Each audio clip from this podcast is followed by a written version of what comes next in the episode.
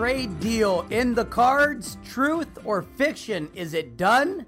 Will it be done in January? The market didn't seem to care much. We'll see if it holds up.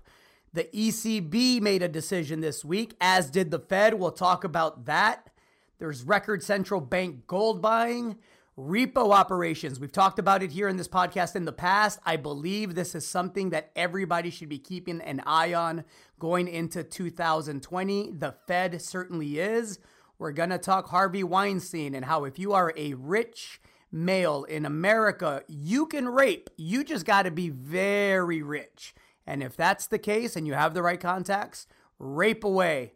The government shutdown that nobody noticed was going to happen. We'll talk Brexit, Joe Biden, little Greta, the Trumpster.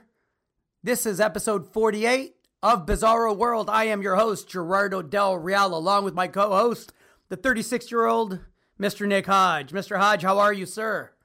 I'm doing very well. That's a whole lot to talk about. How are you? I am well. Also, thank you for asking. That is a whole lot to talk about. Let's get to it. Let's start with the markets. We have what looked like in the morning a deal. This is a lot like Elon Musk when he tweeted funding secured, right? We got the tweet from the Trumpster and he said, huge deal. China just really wanted to make this huge deal. I wanted to make this huge deal. We held hands. We made a huge deal together, right? I'm, I'm, I'm the greatest deal maker in the world.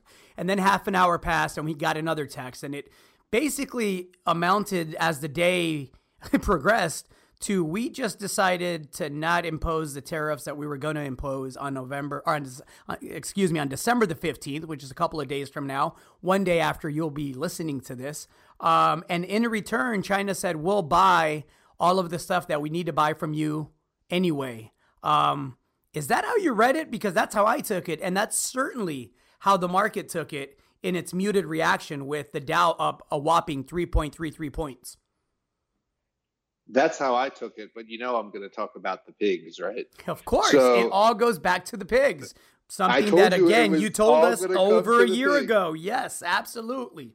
So back on December 6th last week, it was said that China was going to waive trade war tariffs for some US soy and pork purchases. We're going to call that the blink. At least I'm going to call that the blink, right? Because we had a stare off and it was like, who's going to blink first? And I told you it was going to be the pigs because China eats a lot of pork and all their pork died. It wasn't that hard of an equation to figure out the solution to. It just took the world a while to get there. And so China reneges on its on its US pork tariffs because it's got to make its pork dishes. And then here we are a week later, the phase 1 thing that was supposed to materialize weeks ago is now sort of becoming a deal because I think of the pigs. And so yeah, I see it the way you see it lipstick on the pig. yep, exactly right. Let me tell you the other thing that I think um, inspired the deal, and that is um, the additional operations of in the repo market.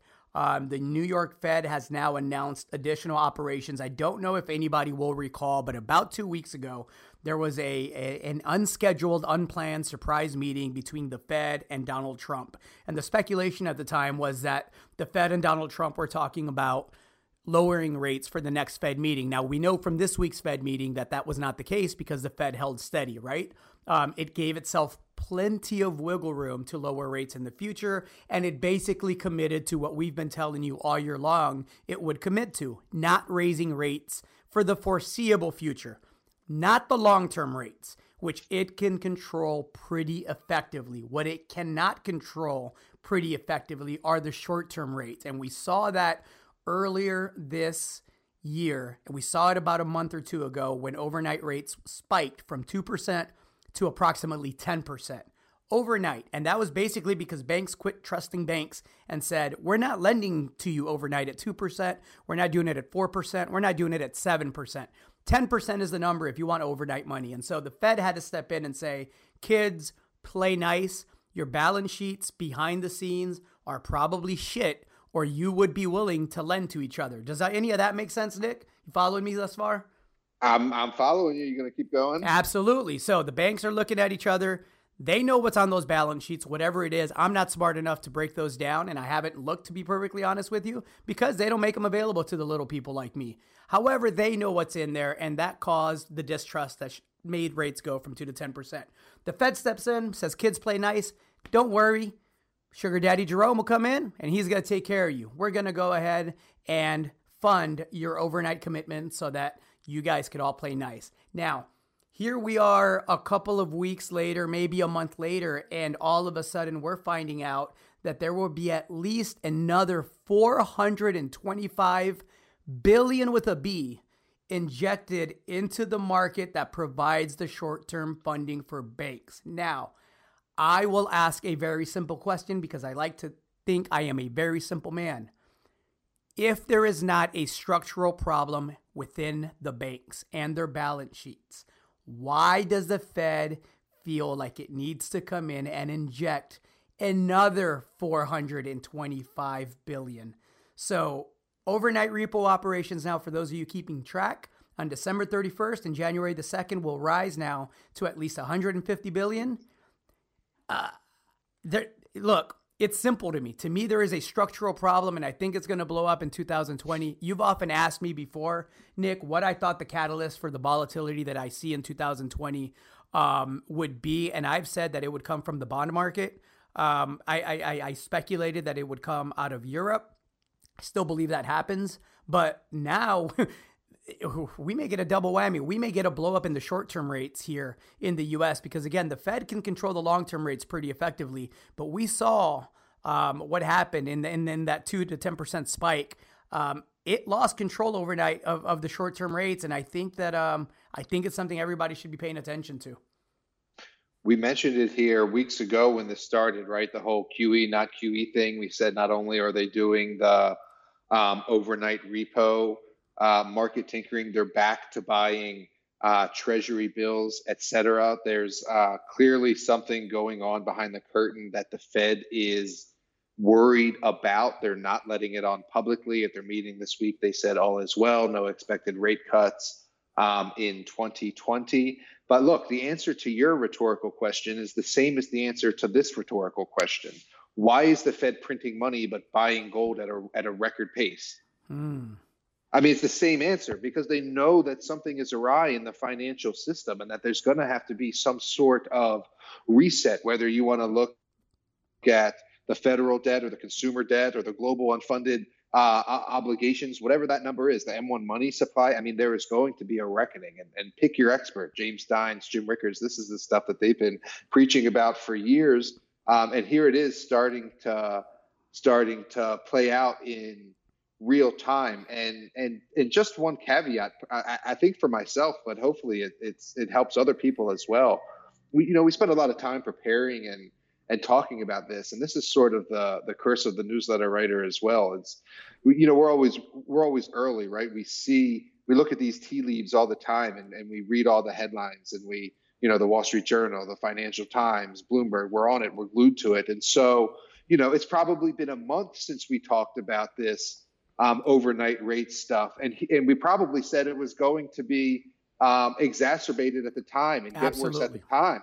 And here it is uh, a month later, and it's almost uh, a non-news event because we had expected it, and it's baked into our own cake. But that's a mistake, I think, because this is when it's time to act, right? It's like um, you know, for the past three weeks, we were almost depressed about the action of junior miners, and here we are, um, you know, a, a, a, week later, and and juniors are now showing a bit of life, catching a a bid um, uh, for both uh, macro and micro reasons. And so, the, the lesson that, that that I've learned is um, stay excited, right? Stay in the moment. Like when something materializes that you've been expecting, um, stay with it. Don't dismiss it. And I'm personally guilty of that. And so I guess it's a bit of a confession, but like I, I almost dismiss it. Like, yeah, I knew that was going to happen. You know what I'm, I don't know if I'm making sense. No, you're, like, yeah, I knew that was going to happen. I, I, I, don't have to pay attention, but you do have to pay attention because now what you thought was going to happen happen is actually happening. And so you have to take um, real world actions in the market. Absolutely. No, I couldn't agree more. And just as a reference point and some context, this the the the Fed began conducting its own operations on September the 17th. I think if you if you go back and you listen to the podcast the week after September 17th or the week after that, you'll likely hear us talking about it and explaining to everybody what we thought would happen and that all was not well behind the curtain. So it didn't take the Bank for International Settlement, Settlements, which acts as a, you know, it's a consortium for global central banks, issuing a report, which they did this week, saying that the September issues could rise again. It didn't take them for us to connect those dots. It didn't take the New York Fed trading desk uh, alumnus and, and now Credit Suisse analyst who said, and I'll put the link up, um, and, and, and this gentleman did an extensive, extensive analysis. It was really well written earlier this week, saying the central bank may have to gear up for a fourth round of QE, um, large scale asset purchases, or face serious market issues before the end of the year is is is what this gentleman said. So again, it didn't take either of those groups or institutions for us to connect those dots. It just took an extra couple of months to play out just like and, and we're going to toot our own horn a little bit here just like it didn't take mr nick hodge you know to to to get something out of china in writing for him to know that what was going on with the pigs was a big fucking deal right? You said this over a year ago and now it's having some real life ramifications. So why does this matter to anybody that's listening that speculates in the precious metals market? Well, again, Nick already answered that question. The reason that gold has been resilient, the reason it closed at 1475 today, the reason central banks are buying record amounts is because they are privy to the information that the average little me and Nick and and you know the average Joe um, aren't privy to. They know behind the scenes there is a structural structural fracture that I think is about to break. Um, and and this plays out one of two ways. This is where you make money off of it. Either the Fed gets control of this through continued purchases and intervention, which they opened themselves up to in their statement. They said they haven't been able to stoke the inflation they wanted to, but they're going to continue to work at it. Don't expect higher rates anytime soon. And they leave the window open to go ahead and lower rates. And then they added that they also were, you know, monitoring this repo situation and they were willing to take additional measures as quote needed to quell the repo issues. That's all you need to know. Just that's all you need to know. When everybody thought that the Fed was going to continue to raise rates and eh, and we told you that wasn't going to happen because math wouldn't allow it to happen, I'm now telling you and we are now telling you that the Fed will have to take additional measures to quell the repo issues. It's not going to go away on its own. So that's good for precious metals. Um, coming off of another tough tax loss selling season, coming out of one of the most brutal bear markets in the resource space.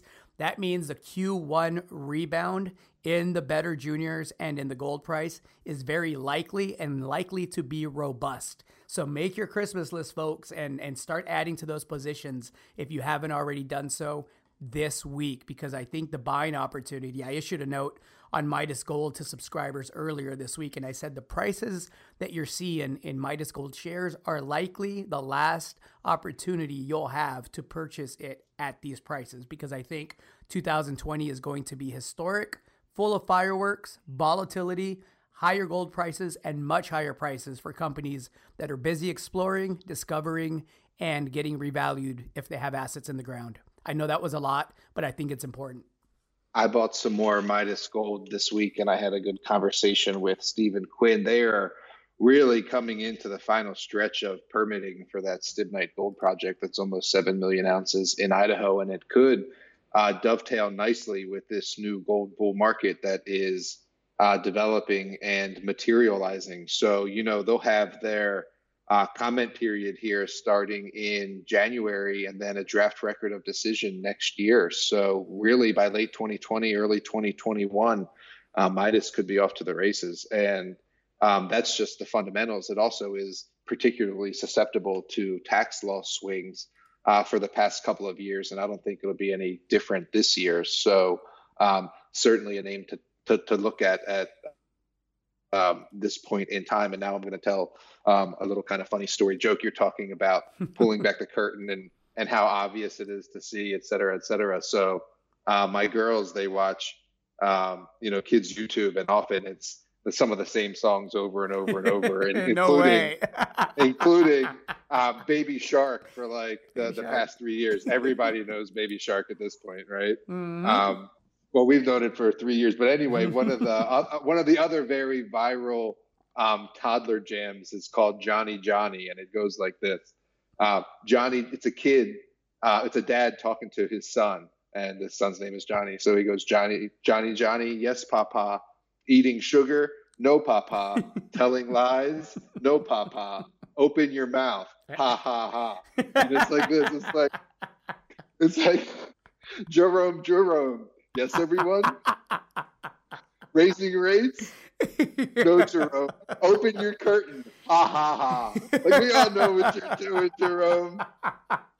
You can't hide sugar like a three-year-old. It's the same thing. It's it, it's where we're at, folks. Um, and and and you know we talk about the fourth turning often on this podcast. Um, the great book that you know studies history and cycles and you know uh, proposes that these things tend to repeat themselves. And anyway, you can go look at the book. It's you should read the book. It's a great book. I think it um, it, it has a lot of value in today's times, and I think a lot of what is um, outlined in that book is going to come to pass. And and you know one of the themes that that that we have really really I think pounded the table on is how the lack of faith in government is going to intensify the volatility both socially um, and and economically and financially here in in the coming th- this won't be a one or two year problem folks. This will be the coming decade.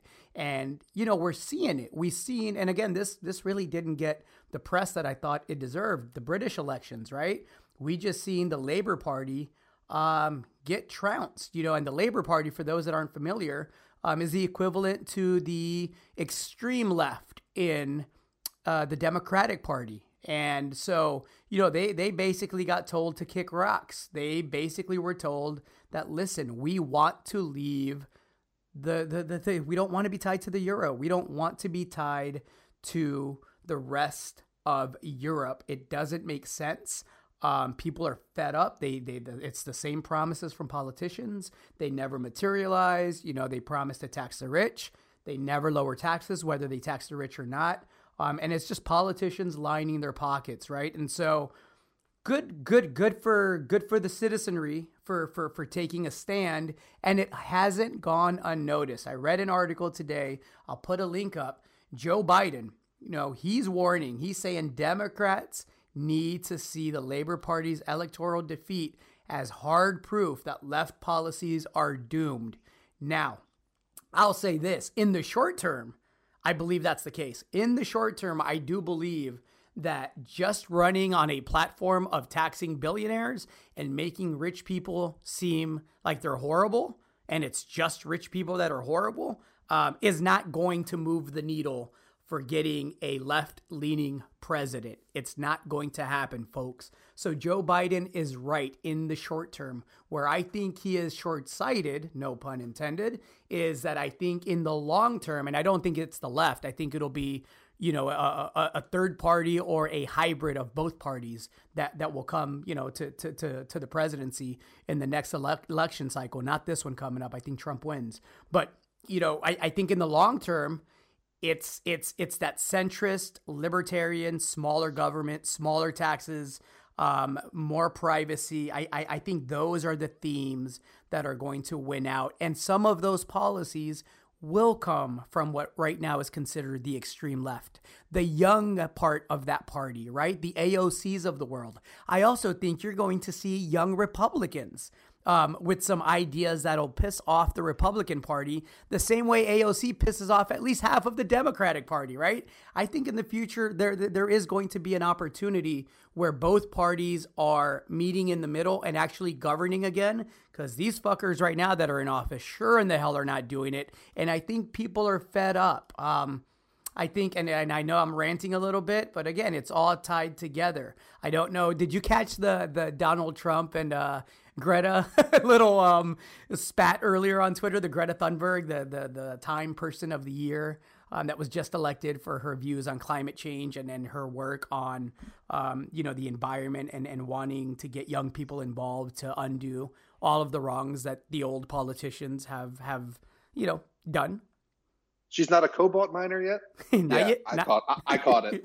it was hilarious, right? It was like it, it was classic, like generational Twitter beef, right? Donald Trump goes after this young lady. She's 16 years old. She's a teen, man, using her time for good, right? In her in her mind, she's bringing attention to an issue that's important. And whether you agree on on on you know the new Green Deal or whatever the heck your opinion is, we should be encouraged that young people are getting out there and, and, and learning and getting involved and evolving. Right? She's 16.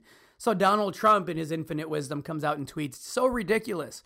Greta must work on her anger management problem, then go to a good old fashioned movie with a friend. Chill, Greta, chill. and she changes her status to a teenager working on her anger management problem. Currently chilling and watching a good old fashioned movie with a friend, right? It's kind of that okay boomer response to the old guy who really doesn't get it and thinks he's more important than he is, except that that old guy happens to be the president of the free world right now, right? That's the future, folks. That's a fourth turning type of thing. The young people of the world that are coming up and looking at the fuckery that has gone on in the world um, aren't standing for it. And it will change. And before that, there's going to be a lot of volatility and some violence, I imagine. Not the way that the right is calling for it. We're not going to have another civil war. Motherfuckers aren't that brave nowadays. But, you know, there will be some violence. There will be some issues, you know, and, and, and that's just part of the course, right? Anyway, I just wanted to touch on that. I had a conversation with my friend uh, Mr. Dave Gallagher, which is what we're going to title this this podcast. Uh, we we talked yesterday, and he comes in, and and you know Dave's a great guy and and and and a great friend, and he comes in, and he goes, "Man, you believe that shit?" And little Greta, the Time Person of the Year. You have protesters in Hong Kong, and all these great people, these doctors saving lives, and you know this little Greta chick is is is is, is the Time Person of the Year. Couldn't they find a better person? And I said, look, if you're going to look at individual accomplishments, sure, you could make a good argument for a hundred people. There's probably people in my neighborhood that have, you know, a- achieved more tangible results when it comes to um, everyday applicable career things, doctors and you know great people of the world that do great things.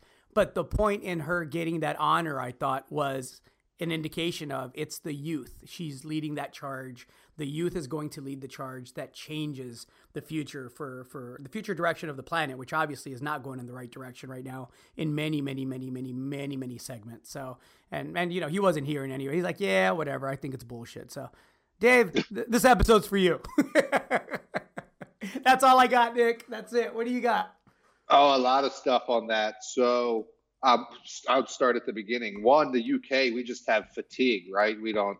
The Brexit thing has been going on for so long and is so complex and has been um, uh, voted on in so many ways by the people and then inside um, government that I think people just sort of um, lost track, sort of like the impeachment thing that's been going on in the United States, although that's been on a bit shorter of a timetable. I think people kind of got fatigued with the impeachment until we got closer to um, a vote this week. And so um, I think that's why people don't pay as close of attention to um, Britain. And I think it's sort of fallen out of the headlines a bit, right? Because Absolutely. it gives people it gives people ideas. The same with uh, you mentioned Hong Kong. Mm. That's gone from yep. the headlines. Yep. I don't even I don't even read about the yellow vest protest in France anymore, and shit is getting real over there. I was talking to yep. a buddy today who was supposed to go to Paris for Christmas, and they can't go because there's a massive transportation strike. Yep. Um, and so that I haven't I didn't read about that anywhere all week, and maybe I didn't have a lot of time to read news, but normally I come across at least you know the big the big issues of the week. I didn't see that um, anywhere, and so that addresses the first part of the thing you talked about. And then sure, let's talk about the fourth turning, where um, you know a, a party rises to power that has new ideals. That's what you were talking about as far as um, you know some combination of the left and and right getting elected. Certainly, it's not Trump that is the one that's going to rise from the ashes. He's the chosen one. God has oh, come down. I mean, everybody says it. The smartest people, the best people, the best. Yeah, I, I, so I've heard. Uh, but no, certainly Trump ain't it, right? And I identified sort of Buttigieg early as the one who wasn't attacking the rich and was sort of had a midline bent um, and had military service, which which the conservatives like. And lo and behold, look who's polling ahead of Biden and Warren and Sanders. Yep. Um, and so, yes, you're very right that there is going to be some new political ideals that come up. I couldn't tell you what the party is going to be called. I couldn't tell you if it's going to be some Democrats and some Republicans. I don't know if libertarians are going to come to the fore, but what it's going to be, it's sort of like Jerome Jerome raising rates, right? sort of like everybody is socially liberal and fiscal conservative, and nobody wants to admit that we all live in the middle. And so, yeah, it's like the most complex issue and it's also the most simplest issue and it's like occam's razor right like the most the, the best solution is going to be the simplest and if the most people are socially liberal and fiscally conservative then maybe we should get back to doing that instead of playing everybody's politics partisanly Agreed. And speaking of fiscally conservative, did you realize that the government was on the verge of almost shutting down again? Probably because you read, but most people didn't. I actually didn't. Not until not until it was averted. and how is it averted, Mr. Hodge? I know you know the answer to this question because this is the one thing that both parties can always agree on. Again, the reason why I think Little Miss Greta is Time Person of the Year because she's like, you dumb fucking politicians. All you do is take money, put it in your pocket, and we're tired of it. We're going to do something different. Don't know what it is yet, but it's going to be different. I think that's why she's that person. But how? What are the? What is the one thing that both parties can always hold hands on, Nick? Well, money. What are you, what are you going to tell me? Spend that's it. Spending money. You know, spending money. It's it's you know it's another 1.3 trillion. Um, that includes all 12 spending bills and came after a day of last minute negotiations. Come on, and they expect people to buy this stuff. All the spending bills passed. Every every spending bill proposed by each side got unanimous approval. Um, and it was only last minute negotiations. These people don't care about you, folks. You know, I, I, I see people upset that Michelle Obama said something nice about George Bush. The way many of us were like, you know, upset at Ellen because she said something nice about, you know, George Bush as well and said, you know, we can find common ground and all that. And the only reason it didn't rile me up is because I don't believe any of these people. It's all behind the scenes. They're drinking champagne, they're having the best wine, they're working out next to each other at the best resorts. They don't care about most of us, everybody. Um, and, and until we start voting our interest and, and, and, you know, quit voting for the most entertaining um, politician on the stage, uh, it's not going to change. Which brings me to one more point. I know I got a lot to talk about today, but the mind is going. Um, did you see President Trump said he might just skip the general election debates and not debate at all? I actually have not seen this. So when was that today? Yes. He said he's considering just skipping the debates altogether. They can debate themselves. I no, mean, I mean, he's going to wait and see. That's all. He's playing chess, right? I mean, he's got to wait and see who the candidate is. You know, he's just saying that he's doing that to discredit the process in case he does have to bail out if it's someone he doesn't want to debate. But I think he'll cross that bridge once he sees who the nomin once he sees who the nominee is. We'll see. We'll see. Um, yeah, I I, I thought because the debates did in favors. I mean, the first time around, right? You know. You remember Tiny Hands Rubio and the water and, and drinking the water too much and all that stuff. I mean, that's where he sort of that was his bread and butter. A lot has happened since then, though. Sure, a sure. lot has happened since then. I mean, we're trying to, yeah, there's a lot. There's a lot. We can continue going. Um, one thing I failed to mention is Copper's positive reaction to the trade deal. And we talked about it last week, and that move continued this week. It closed today at 277. Um, you know, if, if we look at a six month chart, we're, we're at six month highs. And yeah, you know, if, if, if, if this can continue and a trade deal is actually signed in January, which again, it's a very big if. We're on record saying we think it's lipstick on a pig and it's much to do about nothing thus far. I know they mentioned that um, US China phase two negotiations would start immediately and would not be pushed off until after the new year, but I sure hope if there is an agreement, a phase two agreement, and, and phase one is signed off on, that it's more meaningful than the stuff that we got um, today. And if it is, um, then, you know, copper back at $3 a pound makes a lot of these copper juniors and, and, and the majors, frankly, a lot more attractive um, within that context, especially if you can pick some quality names. Any thoughts on that, Nick? Uh, just a couple uh, one, we know the reason that copper has to go up. I think we touched on it last week with the electrification of everything, and yeah. copper is the the the one singular backbone for um, all of that. So that's like the the the core macro fundamental reason, and then Um, we had talked about how it's sort of like an indicator of the economy, and the fact that it was going up meant that um, things might not be as bad as they seemed. And then we actually talked about how millennials could be um, staving off a recession. And now I have to jump back to our last discussion because I missed one point I wanted to make, and that's I also talked about last week how millennials are coming of age later. They're waiting basically a decade from the from the predecessing um, uh, the previous generations to have kids, to mature, to buy houses, et cetera. And so that's also why you haven't got the millennial presidential candidate yet, right? Buttigieg is close, but really you're going to have millions and tens of millions more millennials that have come of age by 2024. And so that's why it's going to be um, 2024. Uh, back to copper now. So um, the fundamental reason is the electrification of everything. And so I was Googling this week uh, copper prices for a couple of reasons. One, I needed some charts, but two, I wanted to see what was being written about why copper was going up because there's always different takes, right? And so, um, just in the first page of Google News results, there's all these different reasons that copper is at six month highs, depending on who you want to click. If you want to click on Reuters, Reuters will tell you that it's at a six month high because producers are um, hedging. But if you click on, let me see, if you click on the Economic Times, they'll tell you that it's at six month highs because of strong demand. If you click on yet someone else, they'll tell you that copper is rising because of the reason you mentioned the the easing of talks surrounding the trade deals. But I just was scrolling and scrolling and scrolling, and I found one that I thought made the most sense, and that was, and I didn't know this, China.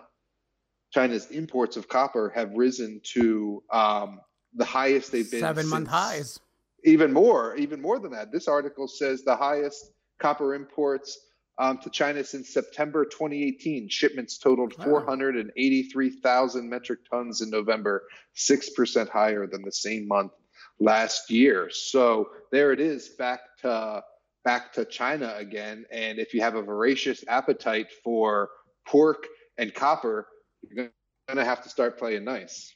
Agreed. And and here's where China is at a distinct advantage where we have government that can't agree on anything other than spending and they don't do that well because we still have yet here in the US to pass a meaningful infrastructure bill and if anybody has traveled this country recently you know that this country is in desperate need of some revamped infrastructure.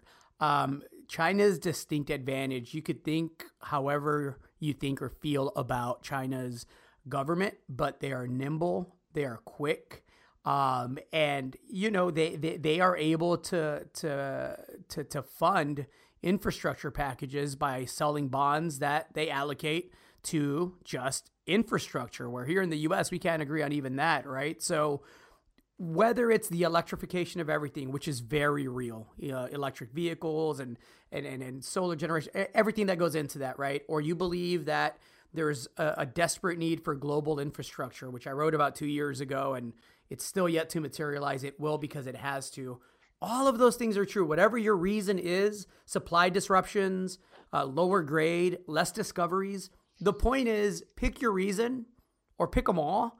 They're all true and so to me, look, whether copper pulls back in the next three months or not, I know in five years I am going to wake up to a significantly higher copper price. And so there's ways to make money, obviously, depending on your risk tolerance um, around that premise. And and again, much like precious metals, there is a robust argument to be made um, for substantial copper exposure going into 2020. We talked about Kutcho last week. I recommended it yesterday. Um, yeah, you got to find quality assets that are going to be buy-ins in the next cycle. That's how this works. There you go. There you go. Quick question for you, Nick. Yep. How much do you think it costs to rape in America? Oh gosh, I know the answer, and, and, and and I also know that insurance will pay for it. Oh, these motherfuckers! Oh, and this one fucking ticks me. I'm gonna let you talk about it because this one really upsets me. Um, there, there, there's a few types of people that really get under my skin. Um, sex offenders are right at the top of that list. Rapist, um, Harvey Weinstein. He's not an alleged rapist. He's a rapist. Um, and so I'll let you go ahead and break it down because you know exactly what I'm talking about. Now fill in blanks if I have to. Yeah, um, obviously you've probably read more than I have because it resonates with you clearly. Um, but what I read is that um, Mr. Weinstein has reached uh, a tentative deal with his accusers to basically pay them um, $25 million.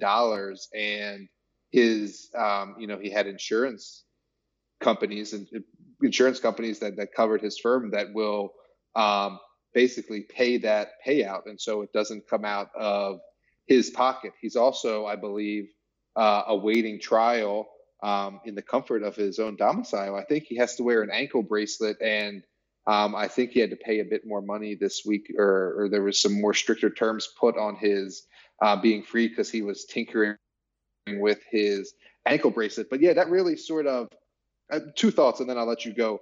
Uh, one, I, I, didn't know when this became a money issue, um, and I guess everything is always uh, about money, but I'm not sure that that really fixes anything. And two would be, especially if the accuser doesn't have to dig into his own account to to pay for it. If it's you know the equivalent of the insurance paying for it, then then what really is the is the lesson learned? And I guess maybe there is a three. Like, where do you get an insurance policy that will pay your sexual rape payouts for you? Like, how does that work? So many thoughts. One, that should be criminal. Two, the insurance company that was willing to pay out should get me too times up, whatever the heck you want to call it, to no end, so that in the future, insurance companies do not step to the front of something like this, a deal like this. So let me add a couple of specifics. You mentioned the $25 million that the accusers would split. This isn't two accusers splitting $25 million, right? And let's be clear, there is no price tag on being raped. Um, this is dozens of women um, that have accused him of sexual misconduct. Now, whether you believe that he's guilty in every case, it really doesn't matter in this point. The insurance company obviously thought that giving a total of $25 million that they could all split, less than a million a person, um, was was was the right thing to do.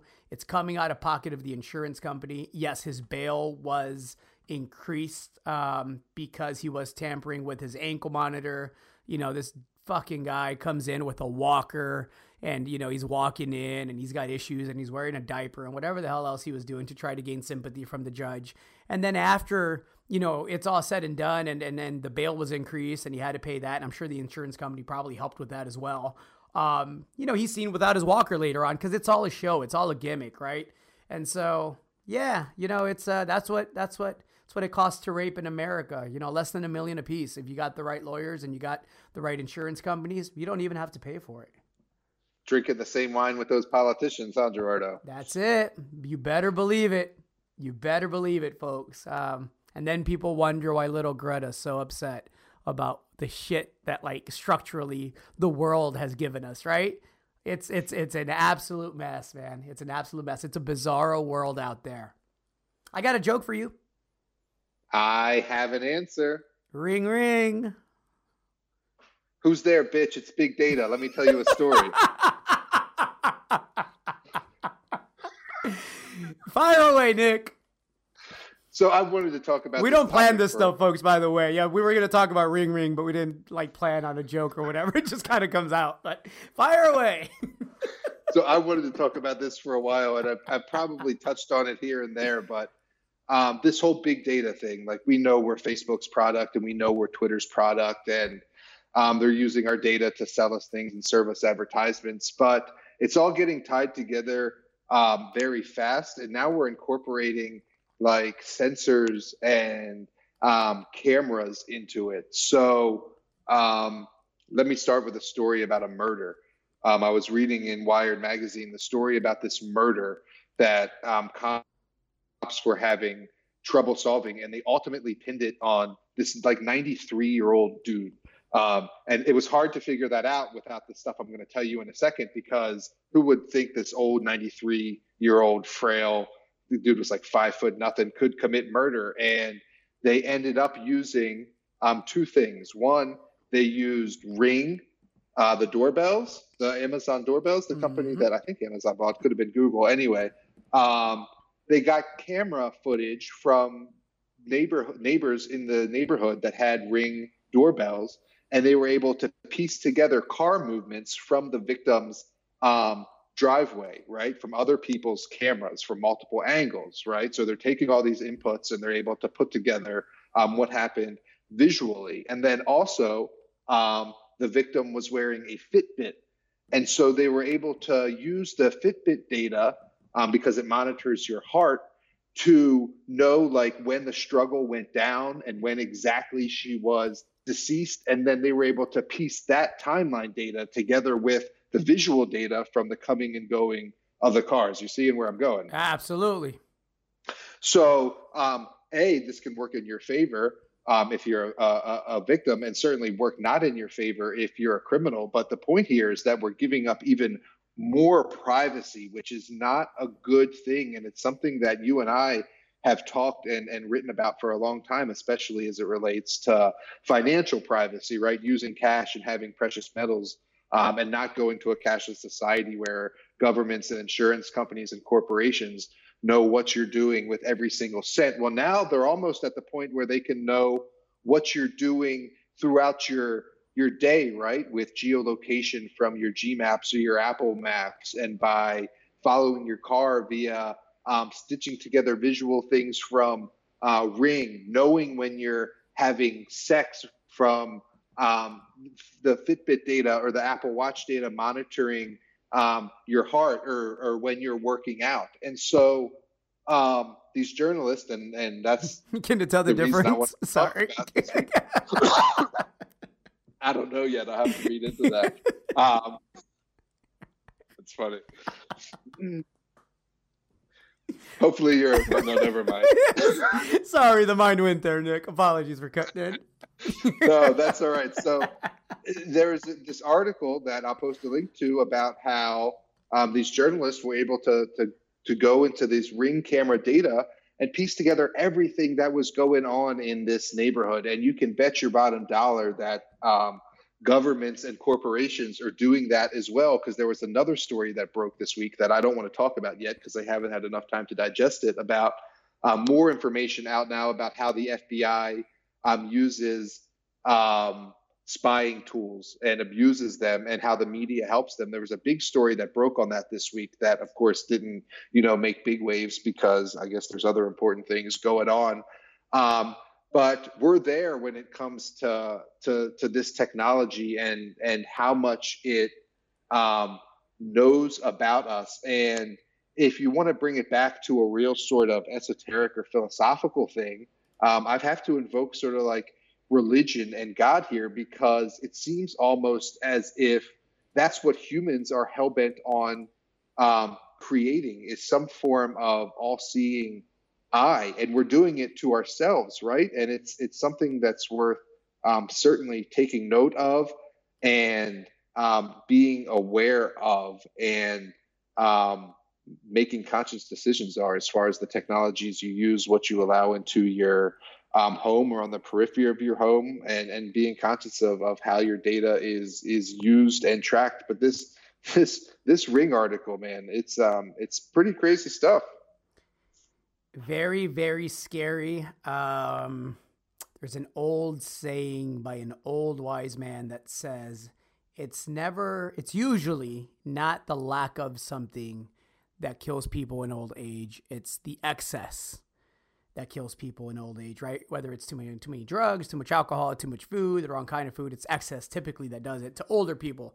And you know, we as human beings and as a as a, as a society should be very very careful um, with the development of a lot of this because yes, there is a lot of good to be had um, from technology and its application um, for the right things, right? Medicinal breakthroughs, all sorts of things. In this case, you know, this gentleman that was a killer um, was caught, you know, at 93, but they got him. They probably otherwise would not have.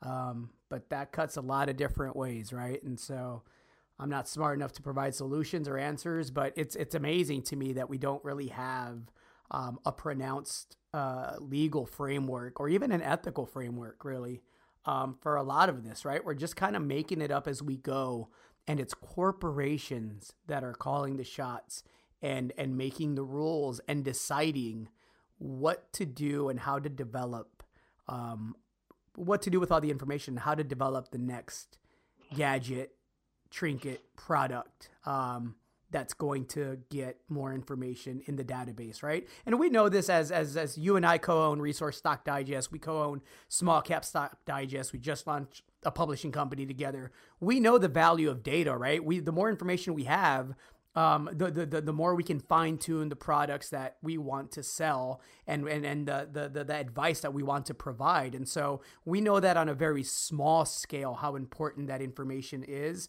But the stuff that companies like Google are, are, are, are you know, collecting, um, it's scary to me. It's scary to me. And again, you know, back to little Greta, I hope that generation um, realizes the excesses that could come as a result because I don't believe the generation that's in power now gets it.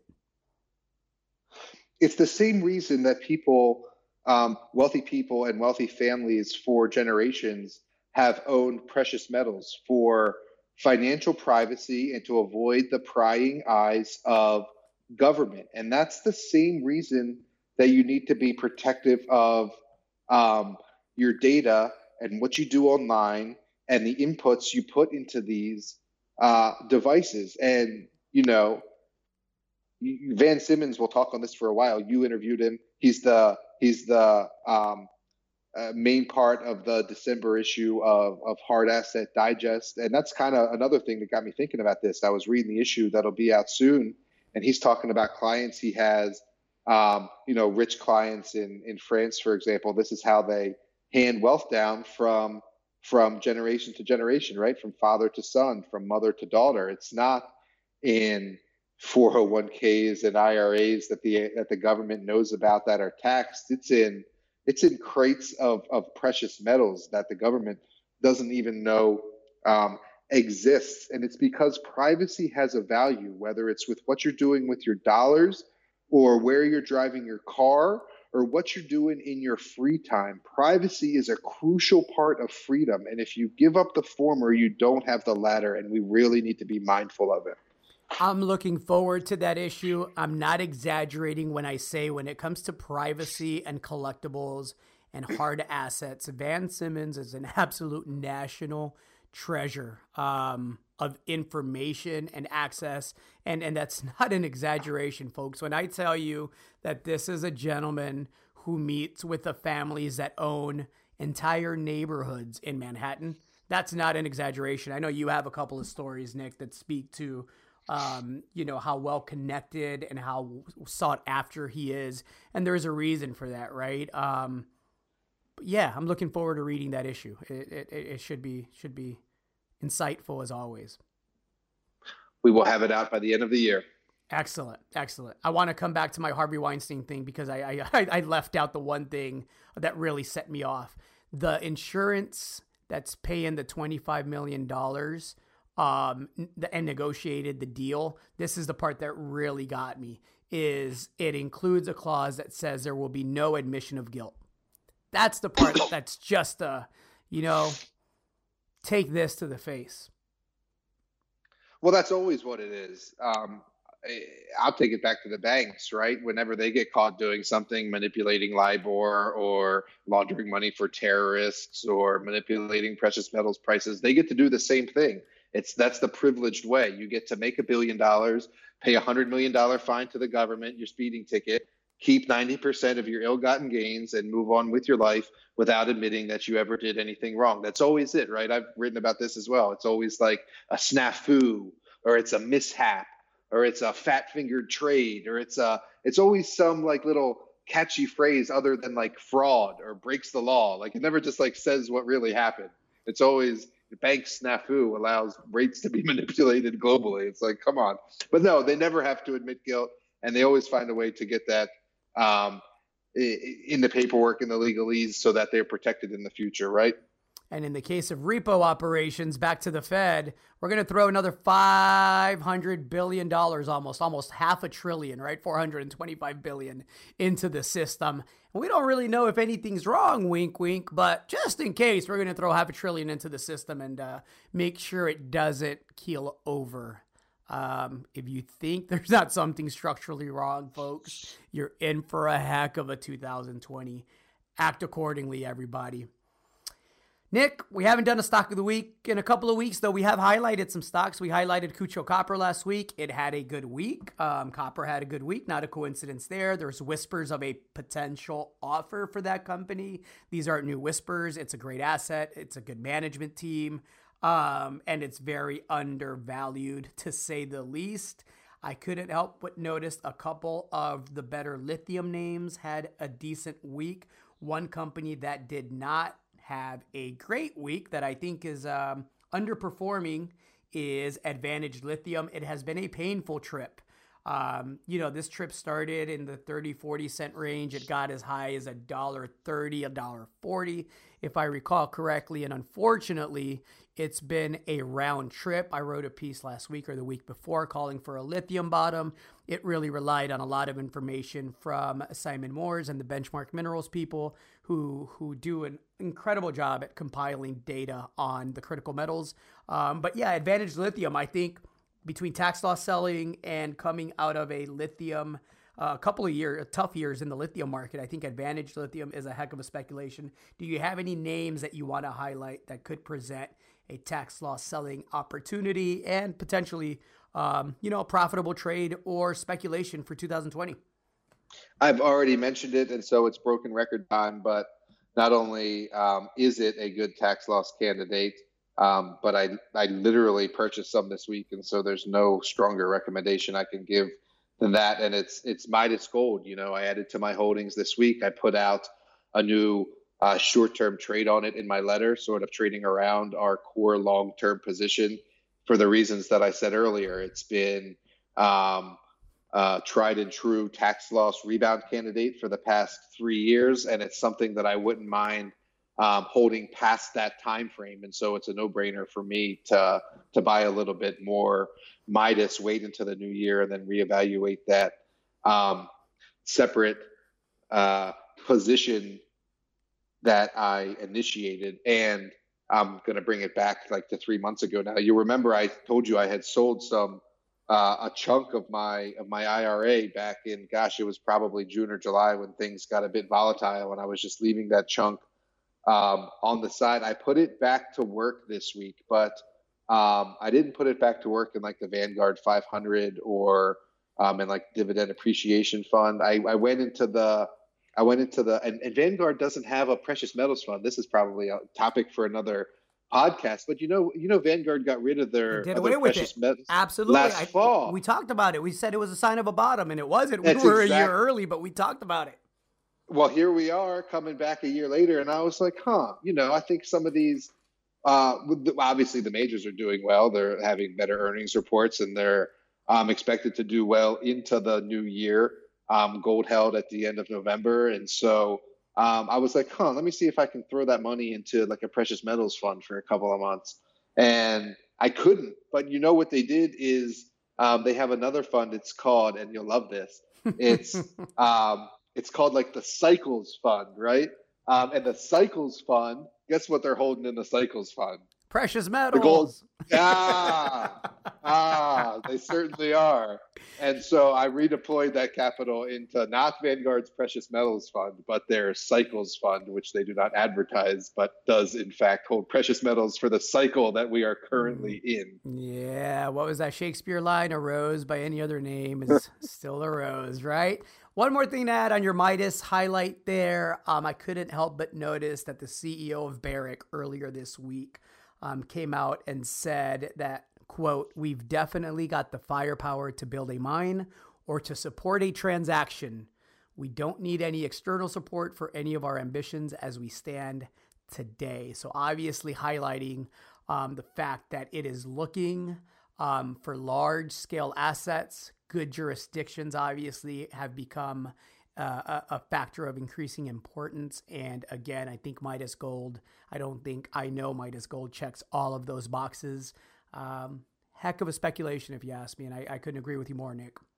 Well, Barrick is doing exactly what it said it was going to do, uh, shedding what it considers not to be um, tier one assets. And you know, I struggle to do it sometimes, but I'm going to pound the chest a little bit. I've been talking about Teranga. I've been talking about Teranga. No you killed ever, it with Teranga. I kudos no to you, ever. sir. Nobody gave a fuck about your Teranga recommendation.